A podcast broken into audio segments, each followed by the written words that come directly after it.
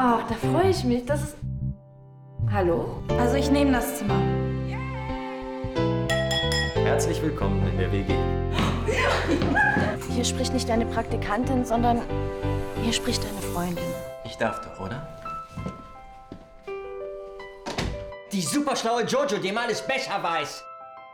Bist du nur für mieses Arschloch. Und ich kann keine Beziehung auf einer Lüge aufbauen.